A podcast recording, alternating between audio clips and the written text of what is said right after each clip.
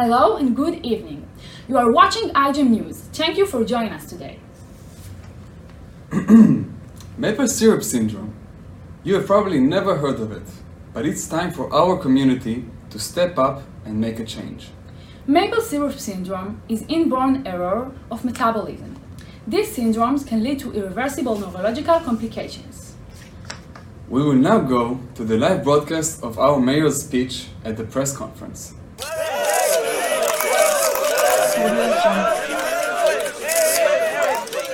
Hello, everyone.